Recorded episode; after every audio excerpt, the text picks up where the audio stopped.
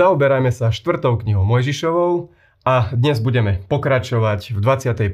až 23. kapitole s tým, že chcem pripomenúť, že včera, včera sme končili tým, že e, Mojžiš vyzliekol Árona z jeho kňažského rúcha, obliekol sa do neho Eleazár, e, syn Árona a Áron zomiera na vrchu hor. A Prichádzame do 21. kapitoly a tá začína tak, že kananejský kráľ Arádu sa postavil proti Izraelu, chce s ním bojovať. Izrael volá na pána a sľubuje mu, že ak Boh dá víťazstvo, tak ho zničia tzv. úplnou záhubou a Boh ich vypočul, lebo dokonalá Božia vôľa bola, aby naozaj kmene alebo národy, ktoré žili v zasľubenej zemi, aby stade úplne zmizli, lebo poprvé tam nemali čo robiť a po druhé e, túto zem Boh pripravuje práve pre, pre Izrael.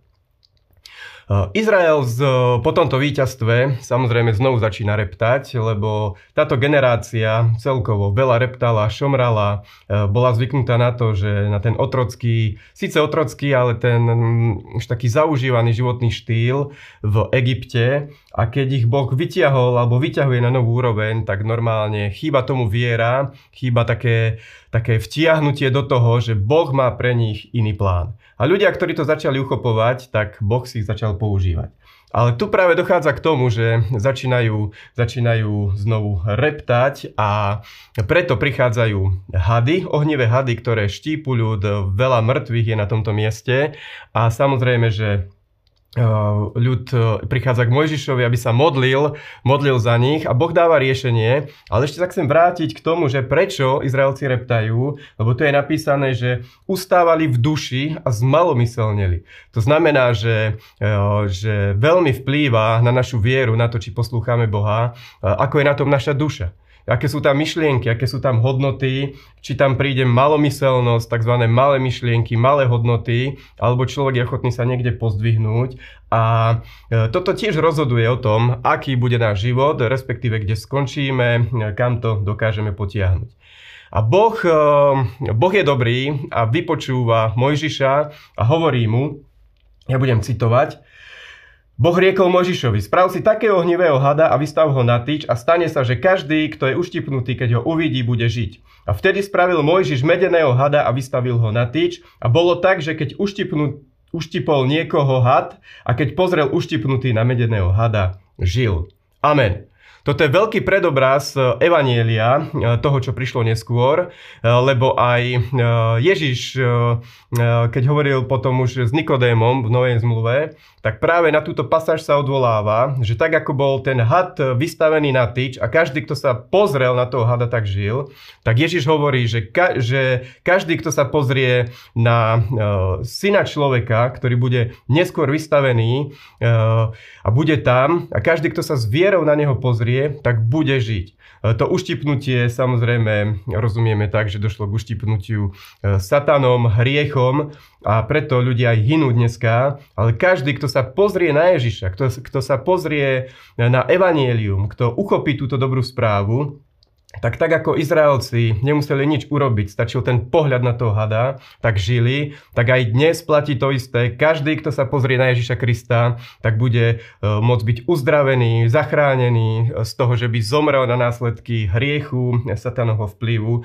Takže toto robme a robme to stále vo viere, pretože asi po 700 rokoch od tejto udalosti, teda od zhotovenia hada na púšti, prišiel na scénu zbožný král Ezechiáš, ktorý paradoxne rozbil tohto medeného hada Prečo? Lebo v tom už nebola viera. Ľudia to robili ako takú náboženskú, takú náboženskú vec, takú tradíciu a v tom už nebola viera, v tom už nebolo víťazstvo, riešenie, uzdravenie a preto to Ezekiáš zboril, lebo paradoxne to prinášalo eh, hriech, prinášalo to niečo, čo vôbec, vôbec neosožilo a preto aj my niekedy urobme to rozhodnutie, že veci, ktoré proste nefungujú, veci, v ktorých už není viera, tak už to nerobme, už sa k tomu nevracajme a hľadajme taký impuls viery, preto je dobré vystaviť si, keď tak môžem povedať, nového hada, novú víziu pred seba, nové slovo, ktorému sme ochotní veriť a na základe čoho budeme vidieť veľké a dobré výsledky.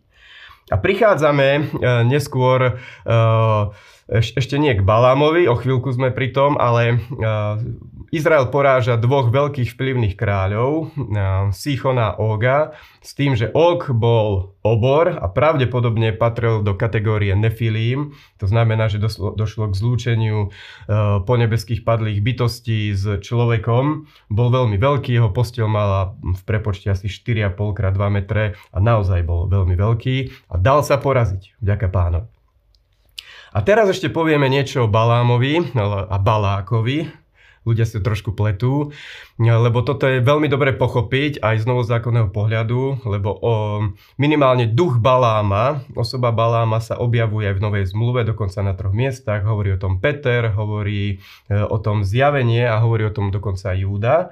A Balák bol moabský kráľ a ten videl, že Izraelci proste postupujú a bál sa Izraela a nechcel s ním bojovať vojensky, preto vsadil na inú tzv. duchovnú kartu a on veľmi dobre poznal e, Baláma, lebo Balák bol moabský kráľ a volá Baláma, lebo vedel o ňom, že on koho preklaje, tak ten bude prekliatý. E, vyzerá, že Balák veril vplyvu e, významu slov viac ako možno dnešní kresťania on chápal, že, že to preklínanie proste funguje a zavolal tohto, tohto človeka, ktorý bol fundovaný. Samozrejme volal ho za peniaze, veľké peniaze, vplyvné kniežatá poslal a nakoniec tam Balam prichádza, ale Boh mu najprv povedal, aby nešiel. Potom mu hovorí, aby išiel a potom čítame, že na ceste eh, Boh ho chcel zabiť. Prečo?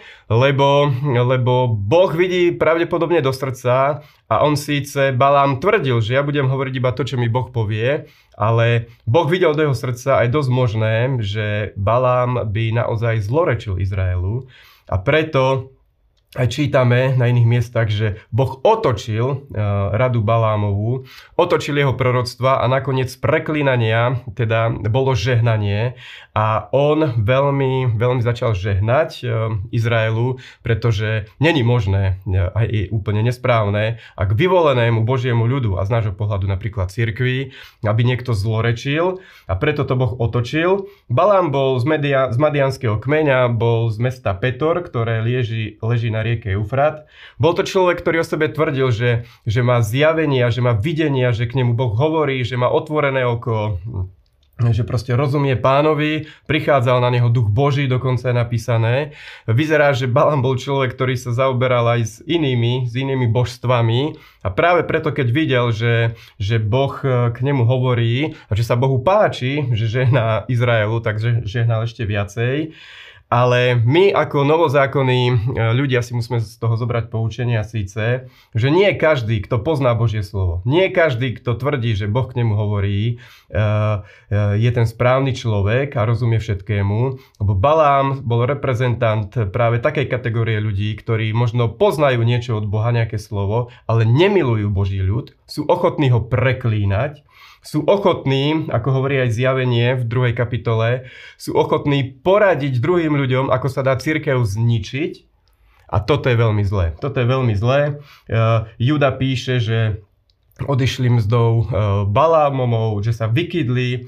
Uh, čo je, čo je aj pozbudivé, že aj z Balámových samotných úst vyšlo, že nie je to kúzla ani čarov proti Izraelu. Aj Izajač hovorí, že žiadna zbraň učinená proti Božiemu ľudu sa nepodarí, žiadne preklínanie, je to naše dedictvo, musíme, musíme si to zobrať vierou a takto to je. Ale nakoniec čítame, že Balám bol porazený a bol zabitý práve Jozuovou armádou, ktorá už potom vstúpila do zasľúbenej kananejskej zeme a Balám bol zabitý práve preto, že sa postavil na stranu tých, ktorí chceli zničiť Izrael. Takže my sa dajme naopak na stranu tých, ktorí budú budovať Božie dielo.